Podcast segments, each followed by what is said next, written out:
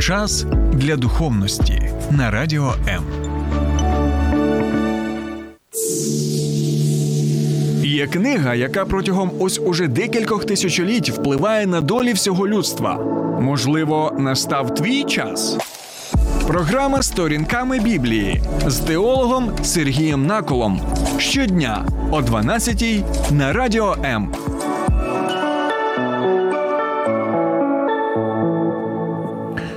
Вітаю, друзі!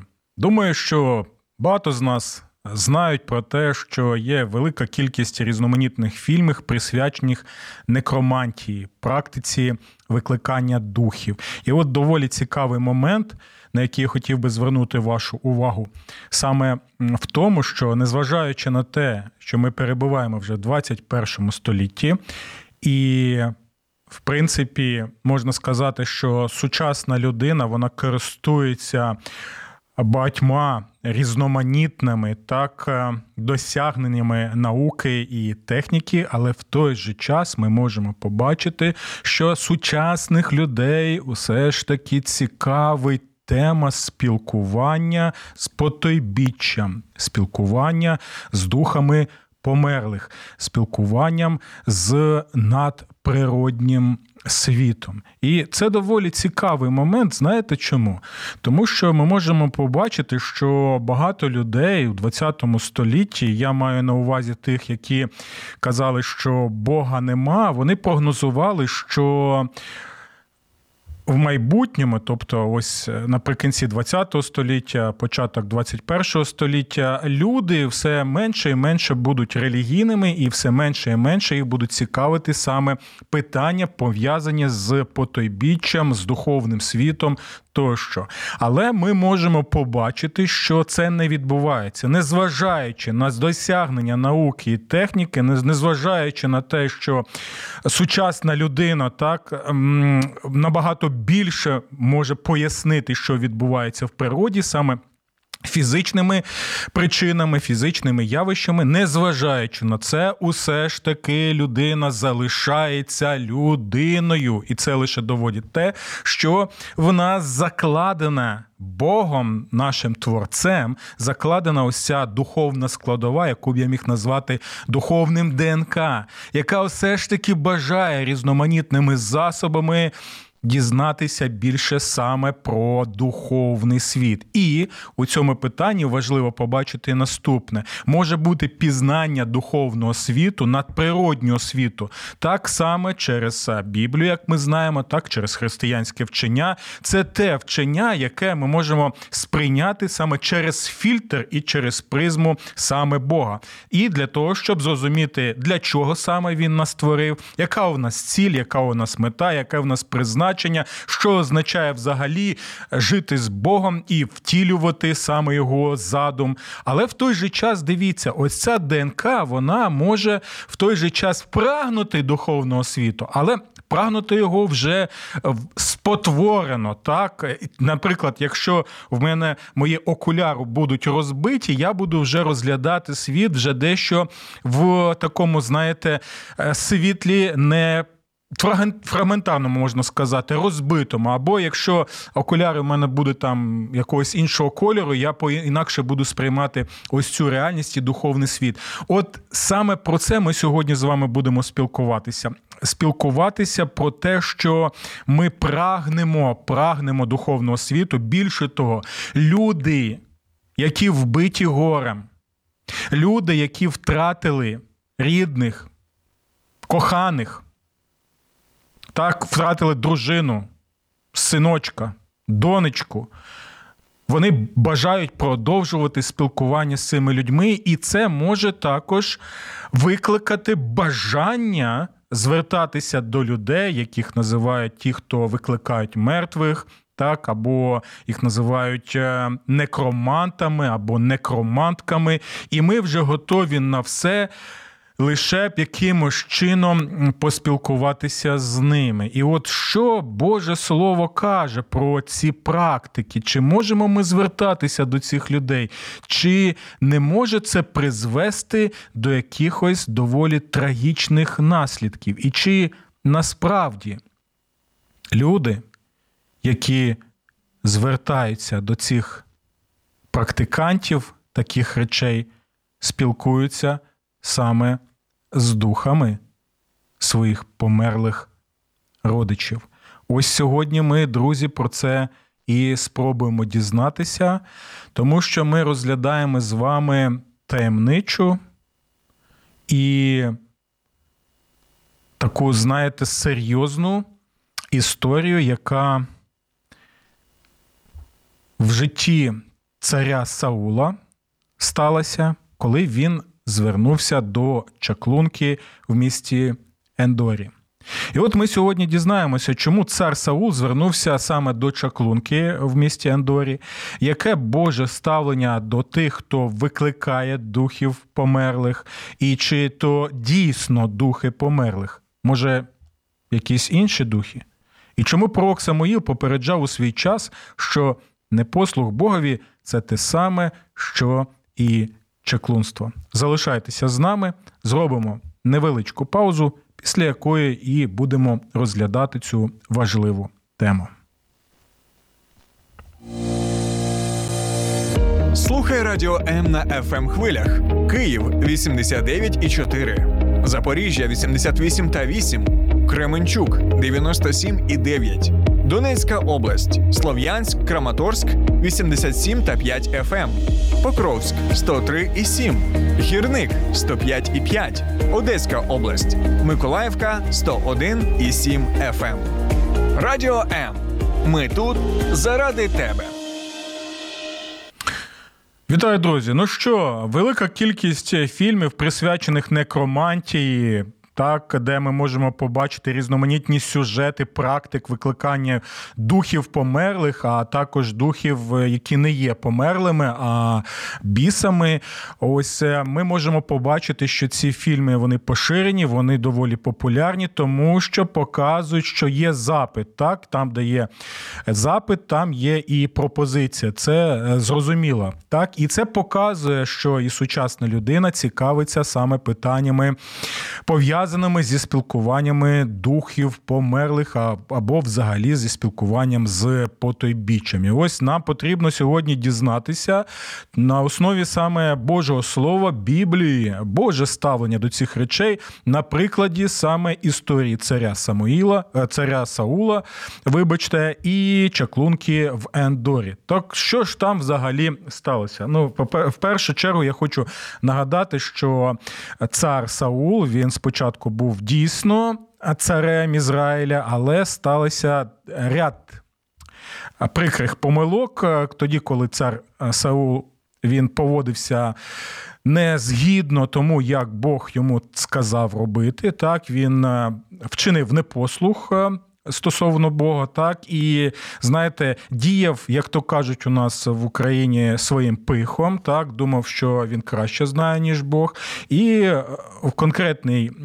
Проміжок часу Бог сказав, що тепер цар Саул він не буде царем, і він вже тоді собі обере іншого царя, і цим царем, цим помаженцем Божим, звичайно, буде цар Давид. І ось е, ті історії, які ми читаємо до 28 розділу першої книги Самуїла, вони якраз і пояснюють нам, що там відбувалося. В житті царя Саула, і тоді, коли він вже починав е, розуміти, що Бог йому не відповідає. Що ж там трапилося? Дивіться, ми знаємо, що з одного боку цар Саул робив доволі доволі гарні справи. Так, він дійсно захищав свій народ від зовнішнього агресора. І, до речі, знову і знову ми можемо побачити в Біблії так, що захищати свою країну від агресорів, так, від гнобителів, це саме те, що і повинна робити влада. Як цар Саул, так і цар Давид, вони дійсно були ким? Вони були захисниками своєї країни, і Бог очікував, як і народ очікував, що дійсно їм потрібно буде захищати саме свій народ. Тому, друзі, я хотів би звернути вашу увагу на ці речі. Далі, наступне на що потрібно зробити увагу, що в 28 розділі першої книги Самуїла ми бачимо, як е, Саул повинен був знову мати справу з такою державою доволі серйозною. Це була Філістія, так там філістимляни були, і вони повинні були мати битву так між е, ізраїльським військом і филистимським військом. І ми читаємо ось цікавий такий момент. Коли Саул побачив табір филистимців, він злякався так, що серце стало. Прискорено битися. Так, ну, в принципі, це нормально з одного боку, коли в тебе є є в тебе страх, так, е, тому що страх він теж може показувати наскільки серйозна ситуація. І далі ми бачимо, що у стані ось цього страху. Цар Саул він звертається до Бога. Дивіться, Саул почав питати Господа, але Господь не відповідав йому ні через сновидіння, ні через Урім, ні через пророків. І дивіться, це доволі цікавий момент. Так, з одного боку, цар Саул він зробив доволі ну, те, що й потрібно було зробити. Так, він звертається саме до Бога. Але Бог чомусь не відповідає. І от дивіться, тут цікавий момент, що Господь не відповідає йому через сновидіння, ні через Урім. Урім це таке, знаєте, було ну. Повна назва Урім і Турим це два коштовних камені в спеціальному нагруднику первосвященика вони були, який ще називався Ефодом.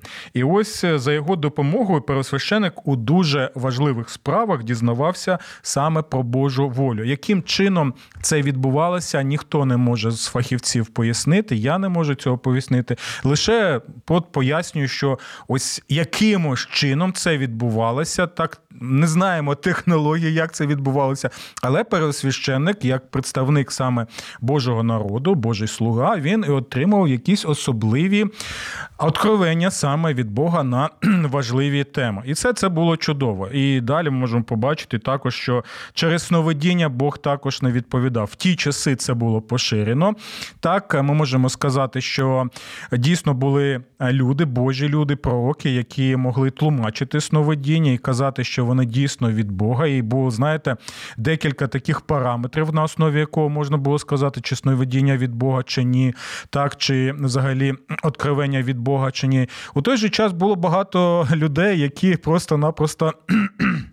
Отримували откровення не від Бога, так, а про а як пророк той самий Єремей каже, що вони а, фантазії свого серця видавали саме за Боже откровення. Тому з цими речами, особливо в цей час, потрібно бути обережним. У Ріму і Туміму у нас вже давним-давно нема, тому що і храму вже нема, він скасований.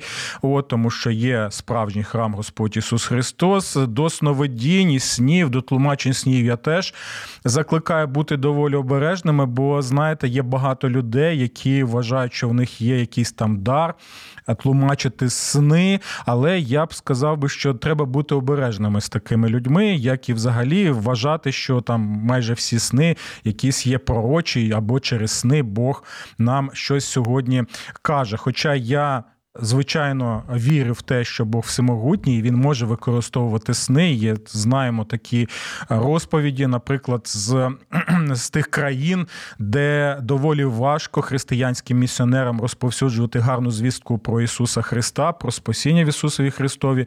І є випадки, коли дійсно людина в якомусь там. Народові, який далеко знаходиться, так і нема доступу християн до цього народу, або обмежений він. Вони отримують якісь там сниз, і що Господь Ісус з'являється там і розповідає, що прийди туди або до тієї людини. Тобто я не ставлю під сумнів ті речі, що Господь діє, але це, знаєте, не так, що конвейерний якийсь потік відбувається, і люди просто, знаєте, ось так зроблять і тлумачать вам будь-який сон. Ось до таких людей я. Все ж таки закликаю вас ставитися доволі обережно, бо загалом ось повнота Божого откровення у нас є. І тому нам потрібно керуватися Божим Словом. Тому я знаю, що це цікаво, так звертатися більше там до е, розуміння сновидінь, снів, тощо, тлумачень.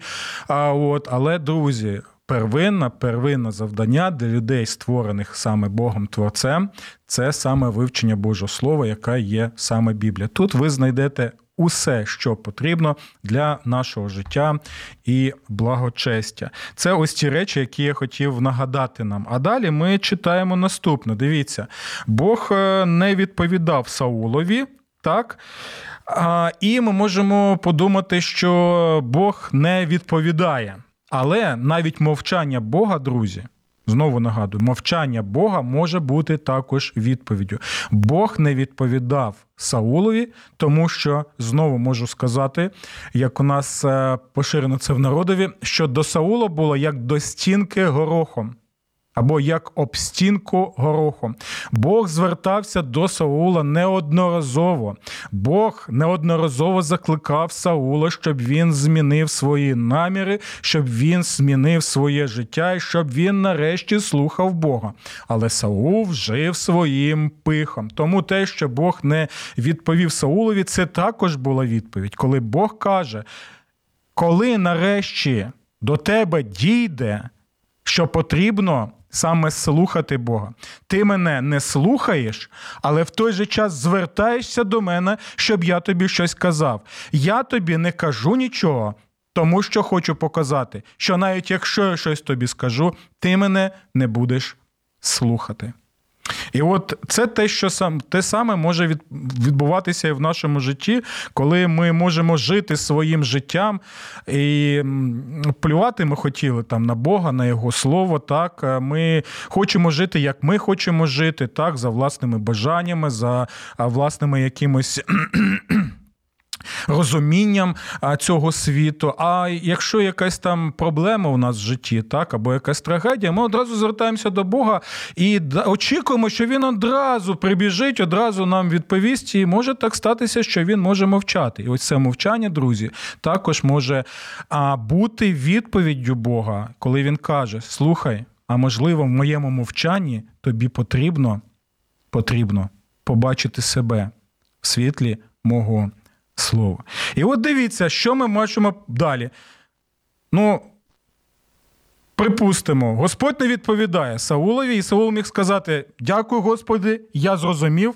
Я зрозумів, що мені потрібно покаятися в своїх гріхах, в своїх переступах, в тому, що я накоїв стільки помилок трагічних і серйозних. Я, Господи, усвідомив це, і нарешті я каюся. А тепер дивіться, е, що далі що далі відбувається, що показує, що мовчання Бога було вірним і вірною відповіддю, яка показувала, хто є Саул насправді. Бо ми не бачимо покаяння, бо ми не бачимо смирення, бо ми не бачимо впокорення перед Божою волею. А що ми бачимо? Це так відбувається і в нашому житті, друзі. Ага, е, ми претензії якісь там кажемо, а я там звертався до Бога вашого до вашого, не до свого чомусь, а до вашого Бога. А він мені не відповів, тому я от тепер практикую ці та ці речі. Доволі цікавий, цікавий. А... Цікава поведінка, як на мене, чесно, ви можете написати, що ви думаєте стосовно цього. Що ми бачимо у Саула? Тоді Саул наказав своїм слугам: пошукайте мені ворожку, яка викликає духів. Я піду до неї та запитаю її. Його слуги відповіли йому: є така ворожка в Ендорі. А що взагалі відбувається, друзі? Невже е, Саул не розумів і не знав слова, важливі слова, які ми вже неодноразово з вами згадували в наших програмах, коли Розглядали тему чаклунства, ворожіння тощо. Невже він не знав ці слова з 18-го розділу книги Второзаконня? Знову їх прочитаю. Коли ти війдеш у край, який Господь твій Бог дає тобі, не привчайся робити гидоти тих народів. Так? Филистимців тих самих. Нехай серед вас не знайдеться такого, хто проводив би свого сина чи свою дочку через вогонь, ані ворожбита, ані чернівка, ні віщуна, ні чаклуна, ні заклинача, ні черевомовця, ні того, хто гадає, або увага, або викликає духів померлих або викликає духів померлих. Адже кожен, хто чинить таке, огидний для Господа, саме через ці мерзоти Господь твій Бог поганяє їх перед тобою. Будь бездоганним або будь відповідальним перед Господом твоїм Богом. Адже ці народи яких ти проганяєш, слухаються чарівників та ворожбитів, а тобі Господь твій Бог дав не таке. Бо Господь ваш Бог поставить вам пророка спосеред вас, з ваших братів, як мене, його будете слухатися. От кого потрібно було слухатися? Божих пророків. Божих пророків, яких Господь посилає, які казали: так каже Господь, ось воля Божа. Що робить Саул? А Бог не відповідає. Ну добре, я тоді буду звертатися саме ось до цієї ворожки, до цієї чеклунки, незважаючи на це, що. Е, Бог забороняє це в своєму слові. Це те саме, знаєте, я за своє пасторське служіння, скільки вже зустрічався з людьми, коли е, людина каже, так, я віруюча людина, там, наприклад, я православна. Ну, у нас майже всі в Україні православні, так. Я православна, у мене є хрестик. От, І в той же час починаєш казати: ну а чому ви тоді практикуєте ось ці речі? Там, там Ви вірите гороскопом, так, ви навіть кажете, що ви там такі-то, такі-то за знаком зодіака, або там ви до ворожок навіть звертаєтеся, так. От, або ворожіння там практикуєте на картах або на картах Таро. Як це взагалі можливо? Людина каже. Ти ти живи там своїм життям, у тебе свій Бог, а в мене свій Бог. Так, ти там своє знаєш, а от, а я своє знаю. Друзі, друзі, ну от, в принципі, тоді ми поводимося, як поводився саме цар Саул. З одного боку, цар Саул знав конкретно, що Бог каже стосовно цих речей, з іншого боку, він звертається саме до ворожки. Знаєте, що чому це ще важливо? Тому що дивіться. В третьому вірші цього ж розділу 28 ми читаємо доволі цікаві речі. А Саул повиганяв з краю чаклунів та ворожбитів. Це важливий момент який показує насправді на серце Саула, так тому що можна формально зробити якісь речі. Що він? Він правильно зробив так. Він правильно вигнав з краю чаклунів та ворожбитів. Це згідно саме книги Второзаконня Божого закону, і також книги святості. Е, книги Левити, так, він зробив правильно. Але в той же час ми можемо побачити, що він вигнав чаклунів та ворожбитів з землі, але він не вигнав їх зі свого серця. Розумієте, про що йде мова? Це те саме, як у нас в Україні. Людина може там бути політиком, так, е, депутатом, народним депутатом і казати.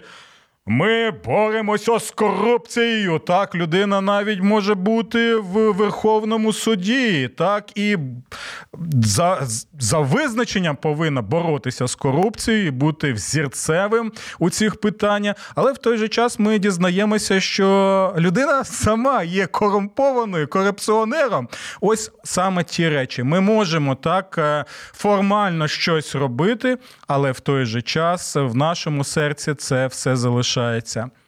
Знову нагадую, Саул вигнав з краю ворожбитів, чаклунів, чаклунок, але він не вигнав їх зі свого серця. І нам потрібно також поставити собі питання, чи ми не крокуємо шляхом царя Саула у власному житті. Так, коли ми кажемо, наприклад, що ми християни, у нас навіть є хрестик на шиї, що ну, для мене це не проблема, це може бути символом дійсно християнства, якщо ми вкладаємо правильний сенс, це і можемо пояснити. Але в той же час в нашому серці, в нашому житті ми практикуємо усі ці речі, які конкретно заборонені Богом. Друзі, пам'ятаємо про це.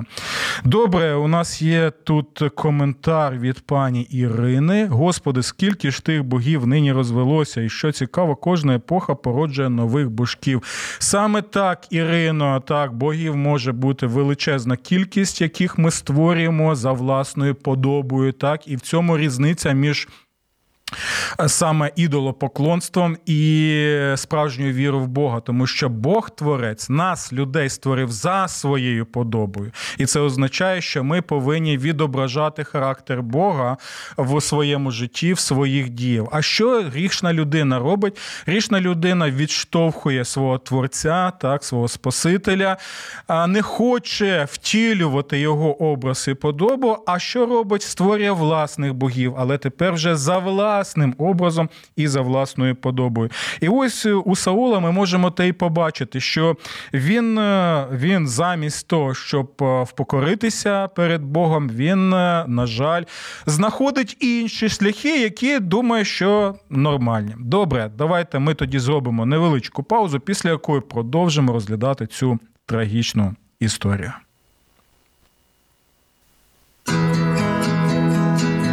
Неможливо позбутися, але можна навчитися з ним жити. Лінія психологічної та духовної підтримки довіра. Телефонуй за номером 0800 50 77 50 або заходь на сайт довіра.онлайн. Твоє майбутнє створюється сьогодні. Добре, друзі, повертаємося до розгляду цієї важливої історії, бо далі ми читаємо, що Саул дійсно звертається до цієї ворожки, каже: Поворожи мені, викликавши духа померлого, того, про кого я тобі скажу. А та жінка йому відповідає: Ти, напевно, знаєш, що зробив Саул, вигубивши в краю чаклунів від тих, що викликають духів. Тож навіщо ти створюєш небезпеку для мого життя, щоб мене погубити? Ну, доволі доволі все обґрунтовано, так? А, Але далі от, далі знову показує е, автор першої книги Самоїла серце наше людське. От як у нас може бути, знаєте, така збірна солянка з тих речей, які ну, взагалі не сумісні. Так? Коли ми віримо, там, наприклад, в квадрат коло, так? Квадрат коло. Або пам'ятає, там є такі, таке відео, коли звертається до одного агентства і кажуть, що зробіть нам там. Е, зробіть нам там зелені лінії, але щоб вони були прозорими. І коли фахівець каже, ну а це ж неможливо зробити зелені лінії прозорими, так то на нього так дивляться і кажуть, ну ти ж фахівець. Тобто там в цьому цьому відео доволі непогано показана так, от наша людська природа, що ми е, вимагаємо навіть якісь речі або практикуємо речі, які взагалі не самісті. Що ми читаємо тут? Але Саул присягнувся їй Господом. А, що взагалі відбувається, друзі? Оце те, що ми казали, що як об стінку горохом. Ось чому Господь мовчав і показував, що до тебе вже. Саул, що не роби, що не кажи, до тебе не доходить. Ти живеш саме своїм пихом. І, на жаль, на жаль, друзі, чи не те саме відбувається у нас, коли є конкретне, чітке Боже Слово, яке чітко показує, як нам потрібно жити, але в той же час ми продовжуємо робити те саме і наступати на ті самі граблі, та ще й казати, наші батьки так робили, діти, прадіди так робили, і хто ти такий, щоб мені взагалі щось таке казати. Що ми бачимо? Саул присягнувся і Господу, говорячи, як живий Господь. За це на тебе не впаде жодна провина. Тобто він, він присягається Господом, що нічого не зробить цій чаклунці у той же час, тоді, коли той самий Господь, яким він присягається, забороняє категорично, радикально усі ці речі. Ну, от, от, от, ну що можна ще сказати? так? Як у нас в народі кажуть, е, ти йому в очі щось роби, а він каже, що дощ йде, так, або дощить. Е, те саме бачимо. На жаль, на жаль, напишіть, будь ласка, що ви думаєте стосовно того, що тут взагалі. Е, відбувається так, і далі ми бачимо, що дійсно ця жіночка, вона якимось чином викликає когось. Ось у нас тут дійсно питання наступне. Чи можливо взагалі таке, щоб викликати духів померлих? Що Біблія каже стосовно цього, цього випадку, і взагалі, чи можливо для людей, які навіть звертаються до бісовського світу, чи можливо, щоб якимось чином можна було викликати а, душі людей? Ну, якщо ми бачимо усе Боже Слово і досліджуємо його, то ми знаємо, що лише Бог. Лише Бог всевладно має владу над людьми, так як е, живими в тілі, так і над померлими, і над їх душами. Таким чином, ми можемо точно сказати, що жодна людина жодна людина на землі, вона не має жодної влади, жодних здібностей за будь-яких обставин викликати душі померлих людей. Це аксіома Божого Слова. Господь Ісус Христос помер, реально, буквально тілесно, так, і воскрес з мертвих, реально, буквально тілесно, і він має владу над смертю, він має ключі.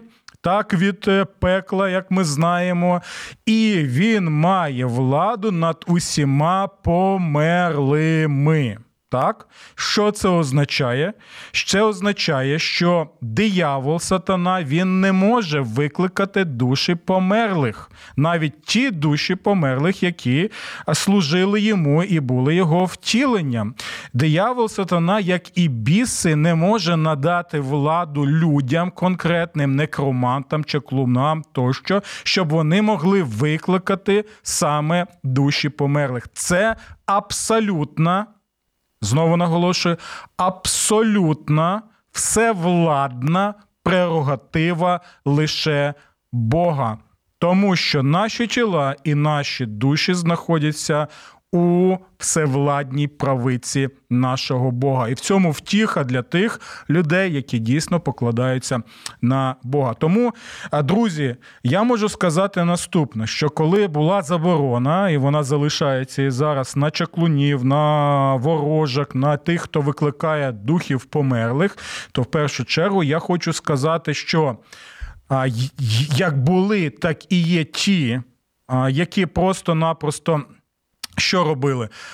Обманювали обманювали людей. Навіть у нас багато є фільмів про тих, що кажуть, що вони є спіритуалістами і можуть викликати духів померлих там або ще когось. А надалі ми бачимо, як їх викриваємо. Усі їх там хитро зроблені хитромудрі трюки. Так, це з одного боку. Вони таким чином впливають на людей і вводять їх в оману, і сатана їх використовує навіть в такому сенсі, щоб люди могли вірити їх брехні і далі вірити у якихось там здібності. Але в той же час доволі все серйозно в тому, що ось ті, хто викликали так звані духів померлих, насправді насправді викликали не духів померлих, бо вони знаходяться саме у владі Бога.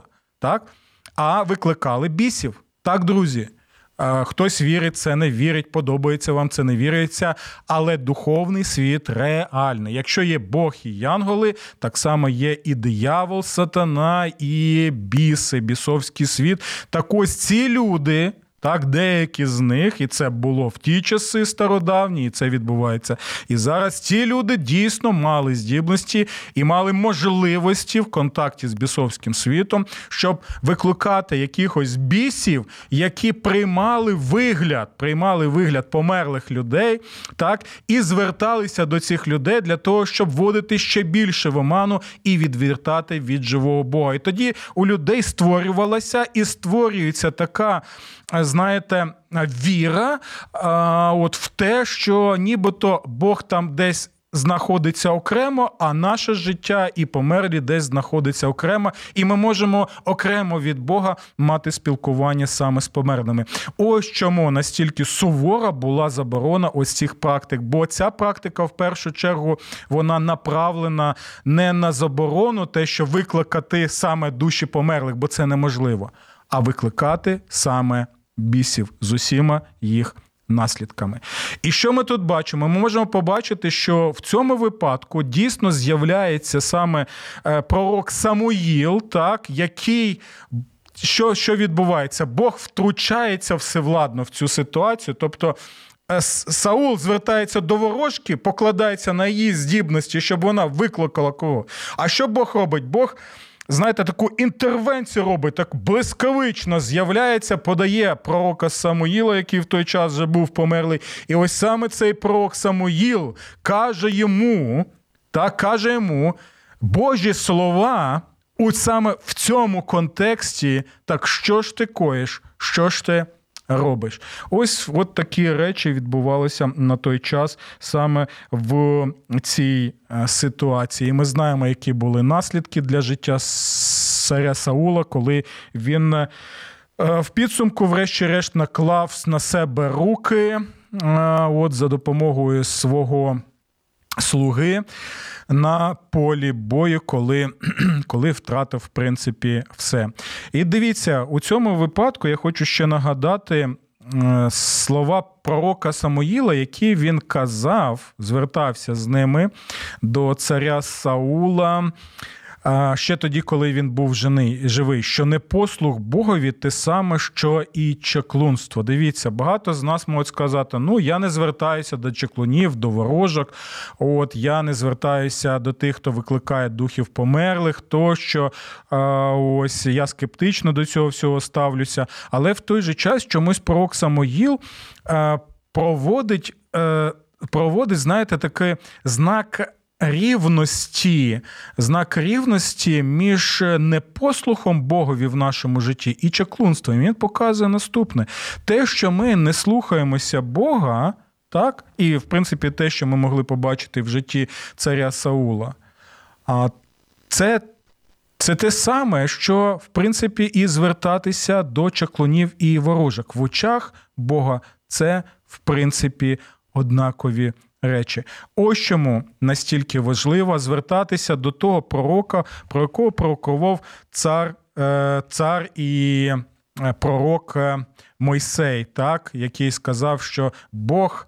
Дасть вам пророка, його слухайте. І це пророчі слова про пророка нашого Господа Ісуса Христа. Ось чому Він прийшов на цю землю. Ось чому Він помер на Христі.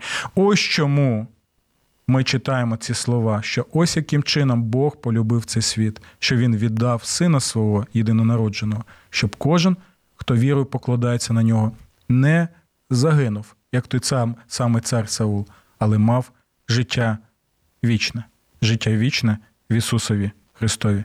Дякую вам за увагу і до нових зустрічей в програмі Сторінками Біблії на радіо М. Сподобався ефір? Є запитання або заперечення? Пиши радіом.ua